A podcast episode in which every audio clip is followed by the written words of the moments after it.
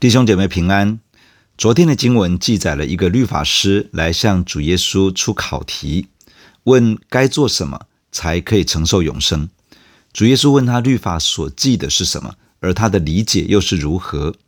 律法师引用生命记和立位记，回答是要尽心、尽性、尽力、尽意爱主上帝，并且要爱邻舍如同自己。主耶稣要他持续这样去行，就必定能够活着。律法师反问：“谁是邻舍？”主耶稣用好撒玛利亚人的比喻，告诉他真正的问题不是谁是邻舍，而是谁愿意去做有需要之人的邻舍。主耶稣和门徒来到了伯大尼，进入马大和玛利亚的家。马大伺候的事情多，心里忙乱，向主抱怨自己的妹妹。主耶稣告诉他，真正不可少的只有一件。玛利亚已经选择了上好的福分，是不能被夺走的。今天我们要看的经文在路加福音十一章一到十三节，让我们先一起来祷告。亲爱的天父，我们感谢你透过圣经对我们的生命说话，恳求圣灵来开启我们，赐给我们属灵的悟性智慧。谢谢你听我们的祷告，奉主耶稣的名，阿门。路加福音十一章第一节，耶稣在一个地方祷告。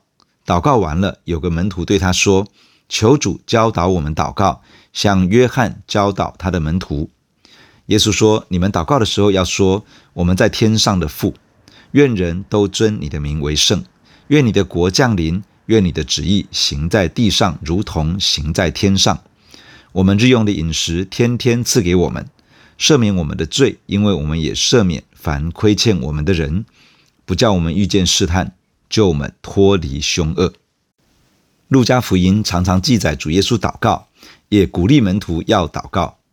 有一天，主耶稣在一个地方祷告结束之后，有一个门徒开口说话，求主教导我们祷告，就好像约翰教他的门徒祷告那样。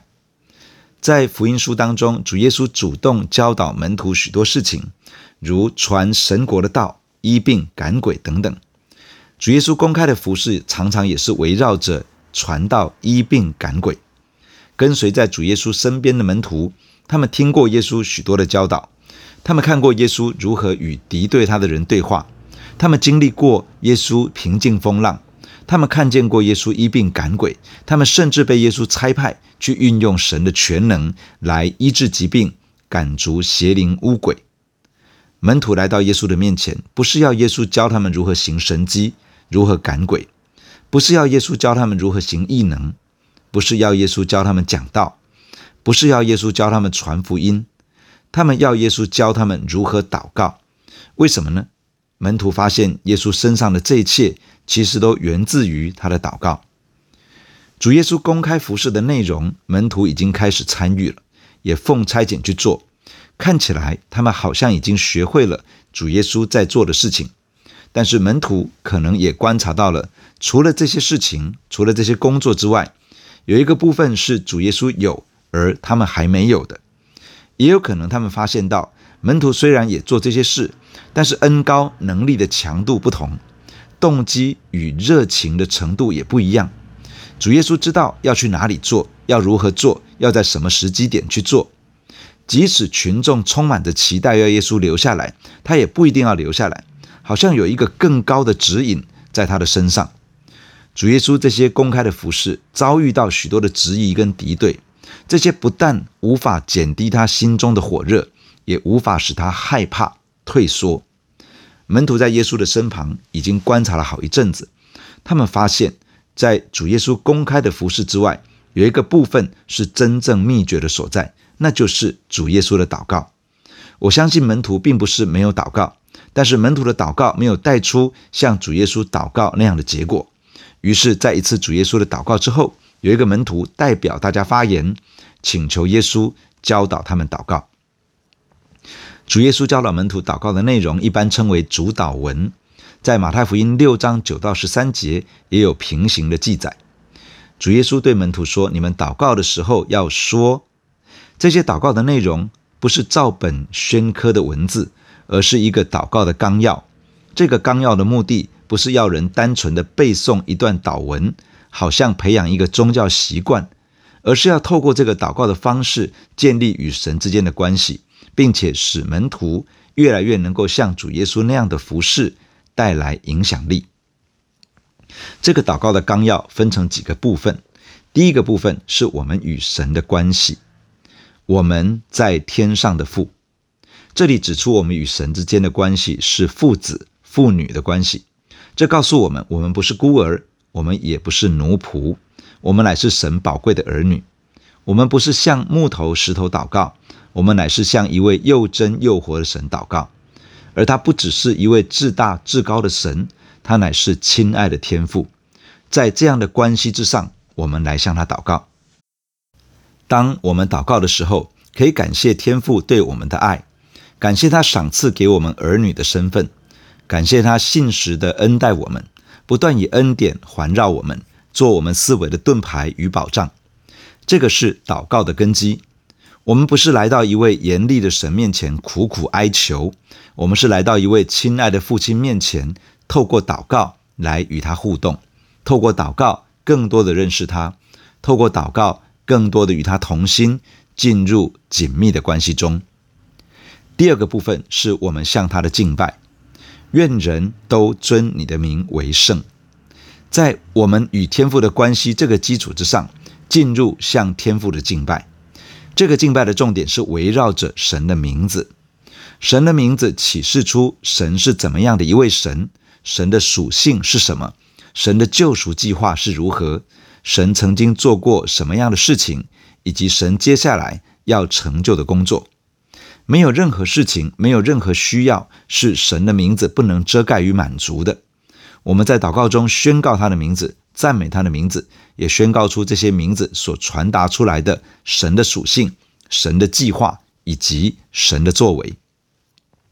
圣经中记载神有许多的名字，例如耶和华，意思是自有永有的上帝，这表示万有都本于他，倚靠他，也都归于他。耶和华其根努，意思是耶和华是我们的公义，这表示神为我们预备的救恩，也就是耶稣基督，赦免我们的罪恶过犯，称每一个相信耶稣的人为义，为我们披戴公义的外袍。耶和华麦加底希肯，意思是使我们成圣的耶和华，这表示神能够改变我们的生命，使我们脱离祖宗传流虚妄的行为，使我们脱离世上属情欲的败坏。使得我们与神的圣洁与神的性情有份。每一次我们敞开心来亲近主，圣灵都能够在我们身上做更新的工作，使我们越来越像主耶稣。耶和华沙龙，意思是耶和华赐平安。主耶稣为我们承受我们当受的刑罚，并且用他的宝血与我们立约，使我们在神的面前得着完全的平安。耶和华沙马。意思是耶和华的所在，这表示神要以他的百姓为他居住的所在。主耶稣除去了神与我们之间的阻碍，他亲自临在我们中间，要住在我们当中。耶和华尼西，意思是耶和华是我的旌旗，这表示他是一位征战得胜的神。他已经借着主耶稣的死败坏了掌死权的魔鬼，并且他已经把得胜的权柄赐给了我们。耶和华拉法。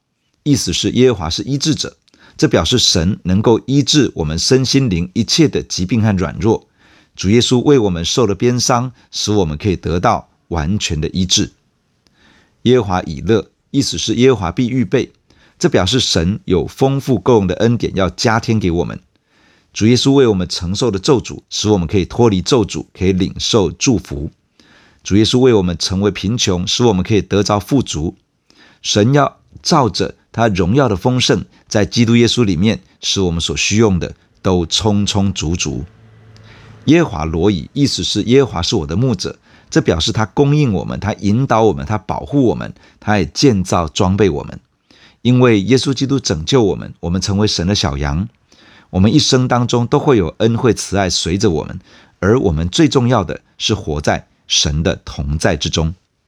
万军之耶和华。意思是天使天军的元帅，这表示神要差遣天使来帮助每一个相信耶稣的人，也就是我们，为我们能够承受神丰盛的恩典，天使天军都要动员起来。当我们祷告寻求神的时候，神就要打发他的使者为我们成就美好的事。除了以上这些举例之外，圣经当中还有提到圣子耶稣的名以及圣灵的名字，这些都是我们可以用来赞美称颂的。愿人都尊神的名为圣，让神的名先在我们的赞美与敬拜当中被高举起来。第三是神的国度与神的主权彰显。愿你的国降临，愿你的旨意行在地上，如同行在天上。神的国度是神掌权治理的范围。祷告，愿神的国降临，因为这个世界握在那恶者的手下。主耶稣要门徒祷告，求神的国度临到这个世界，是要看见神的全能与作为彰显在这个地上，将黑暗的权势赶逐离开，让神美好的旨意跟计划可以成就在世人的身上。因此，我们可以呼求神的国度临到我们自己的身上，使我们的生命可以彰显出主耶稣的荣耀。我们呼求神的国度临到家庭，特别是家中还没有信主的人，使他们可以悔改、信主而得救，而整个家庭也可以同心跟随主，同心的服侍主。我们呼求神的国临到教会，呼求主在教会兴起祷告的人，兴起渴慕寻求神的人。我们为牧者代求，为领袖祷告。为教会的合一祷告，为复兴临到教会而祷告。我们也呼求神的国度临到城市，为神的众教会能够合一来祷告，为着神迹奇事彰显在我们所在的城市来祷告，也奉主耶稣的名抵挡黑暗的权势在城市当中的运行。我们呼求神的国度临到国家，宣告平安临到我们的国家，宣告神要败坏仇敌在国家中的工作。我们为列国祷告，呼求神的国度临到，呼求复兴临到列国中间。当我们呼求神的国度临到，我们相信没有任何的事情是不在天父掌权与看顾之下的。第四是我们的需要，我们日用的饮食天天赐给我们，这是带着一颗感恩的心，感谢天父必定有丰富的供应。为食物感谢主，为工作感谢主。假如还在找工作，为即将要来到的工作来感谢主，为了上帝的供应感谢，为着住处感谢，感谢天父，因为他会看顾我们生命的需要，他不会撇下我们为孤儿，他一定会看顾保守我们。因此，我们向他献上感谢的祷告。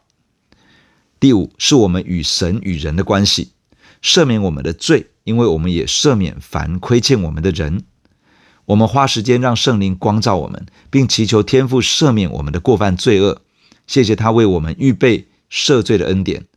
我们也祷告天父显明我们内心所受到的伤害，释放饶恕在那些带来伤害的人身上，就好像我们已经得着天父的饶恕那样。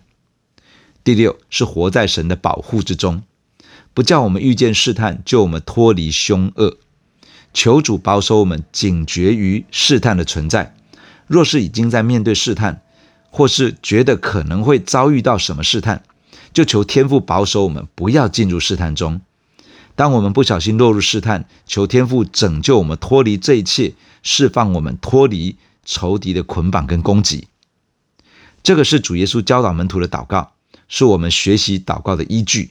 透过这样的祷告，我们可以建立与天父美好的关系。也可以与天父同工，并且经历天父的供应和保护。第五节，耶稣又说：“你们中间谁有一个朋友，半夜到他那里去说，朋友，请借给我三个饼，因为我有一个朋友行路来到我这里，我没有什么给他摆上。”那人在里面回答说：“不要搅扰我，门已经关闭，孩子们也同我在床上了，我不能起来给你。我告诉你们，虽不因他是朋友起来给他。”但因他情辞迫切的直求，就必起来照他所需用的给他。这段经文中，主耶稣教导门徒祷告的态度是要情辞迫切的直求。主耶稣用了一个比喻：有一个人的朋友在行路的过程中到了他的家，他想要接待朋友，但是因为家里物资缺乏，拿不出什么东西来招待朋友，于是他去找另外一个朋友，请求这个人借给他三个饼。这个人也不是什么有钱人，全家挤在一张床上。当这个来借饼的朋友厚着脸皮一直求告的时候，他会不会告诉朋友别打扰他们呢？不会的。就算不因为是朋友而给他，也会因为他情辞迫切的直求而给他。情辞迫切的直求，意思是厚着脸皮、不要脸的恳求。他为什么会这样切切的求呢？因为他自己没有能力、没有办法，因此他要去找朋友，死皮赖脸的求。主耶稣用这个比喻来告诉门徒，祷告应该要有的态度，是明白自己的不能，而来到神的面前，不顾颜面的向神祷告，将内心的迫切陈明在天父的面前。假如连一个心不甘情不愿的人都经不起朋友厚着脸皮一直要、一直要、一直要，那么充满慈爱怜悯又乐于施恩的天父，看见我们迫切祷告，岂不会垂听来回应我们的呼求呢？第九节，我又告诉你们：你们祈求就给你们，寻找就寻见，叩门就给你们开门。因为凡祈求的就得着，寻找的就寻见，叩门的就给他开门。你们中间做父亲的，谁有儿子求饼，反给他石头呢？求鱼，反拿蛇当鱼给他呢？求鸡蛋，反给他蝎子呢？你们虽然不好，尚且知道拿好东西给儿女，何况天父岂不更将圣灵给求他的人吗？接下来，主耶稣说到关于祷告的应许，这里的祈求、寻找、叩门都是持续性的动作，而给、寻见、开门。是未来式，而且是必定会发生的。也就是说，你们持续不断的祈求，就一定会给你们；你们继续不断的寻找，就一定会找到；你们锲而不舍的叩门，就一定会为你们把门打开。为什么会这样呢？因为凡祈求的就得着，寻找的就寻见，叩门的就给他开门。也就是说，这个就是神国度里面的法则：祈求就给你们。因为祈求的就会得着，寻找就寻见，因为寻找的就寻见，叩门的就给你们开门，因为叩门的就给他开门。这个就是神国度里面的律，只要真的去祷告，持续去祷告，一定会经历到神的回应跟工作。这个是关乎祷告的第一个应许。接下来，主耶稣用父亲和儿女的互动来说明祷告的第二个应许。父亲不完美。但是一定会拿好东西给儿女。那么天父呢？天父难道不会把圣灵给求他的人吗？也就是说，一个持续不断祷告的人会得着圣灵。他不只是会经历到神回应祷告，他还会得着圣灵。这个意思是一个人祷告、祷告再祷告，他会与圣灵建立密切的关系，他会活在神的同在中。他会不断经历这位垂听祷告的神，很真实的与他同在。这个就是祷告的祝福，不只是我以为的需要被满足，不只是我祷告的内容成就了，更是一份与神之间的关系。祷告，祷告，祷告，最大的祝福其实是圣灵，是得着神自己。因此，想要遇见神吗？就去祷告吧，在一次又一次的祷告当中。我一定会深深的遇见神，弟兄姐妹，让我们一起在神的面前来祷告。感谢亲爱的天父，透过今天的经文对我们说话。谢谢主耶稣用主祷文的架构来教导我们祷告。亲爱的主，帮助我们在不断的祷告的学习当中，可以更加的靠近天父，可以尊荣神的名字，尊神的名为圣，可以祈求神的国临到。可以看到神的旨意彰显在地上，主啊，愿你的国降临在这个地上，来把一切黑暗的权势从这个土地完全的挪开。主，我们会在祷告当中经历到你丰富的供应，也会经历到你挪去我们跟神跟人之间的阻碍。你也会帮助我们，让我们经历你的保护，经历你的看顾，进入试探，救我们脱离一切的凶恶。亲爱的主，帮助我们在你的面前祷告，是情辞迫切的祷告，因为我们越来越发现，靠着我们自己实在不能。主，我们只有来到你的面前，全心的倚靠你。主，你帮助我们可以进到一个情辞迫切的直求，让我们在当中经历你丰盛的怜悯、丰盛的慈爱来临到我们的身上。主，你必定听我们情辞迫切的祷告。主啊，我们也感谢你，你应许说我们祈求就得着，寻找就寻见，叩门的就会为我们开门。这就是神国当中的律，这是神国运作的法则。当我们祷告，当我们寻求神，当我们叩门，就一定会经历到从神来的回应跟工作。主，谢谢你有这样美好的应许，鼓励我们去祷告。主啊，我们也感谢你，你应许说，当一个人持续不断的祷告。祷告，再祷告。我们不单是在我们所需要的上面会去经历到神的满足，不单是会看到祷告的内容成就，我们更重要的是会得到圣灵，会建立跟圣灵之间紧密的关系，会真实的遇见神，与神之间关系越来越美好，越来越稳固。求主赐福在我们的身上，在这个祷告的路上，帮助我们跟神之间的关系是越来越美好。好，让我们在这个地上的日子，可以成为神施恩祝福的管道，让主耶稣身上所发生那荣耀美好的事，也透过今天的教会，透过每一个跟随耶稣的门徒，能够彰显出来。谢谢你听我们的祷告，奉耶稣基督的名，阿门。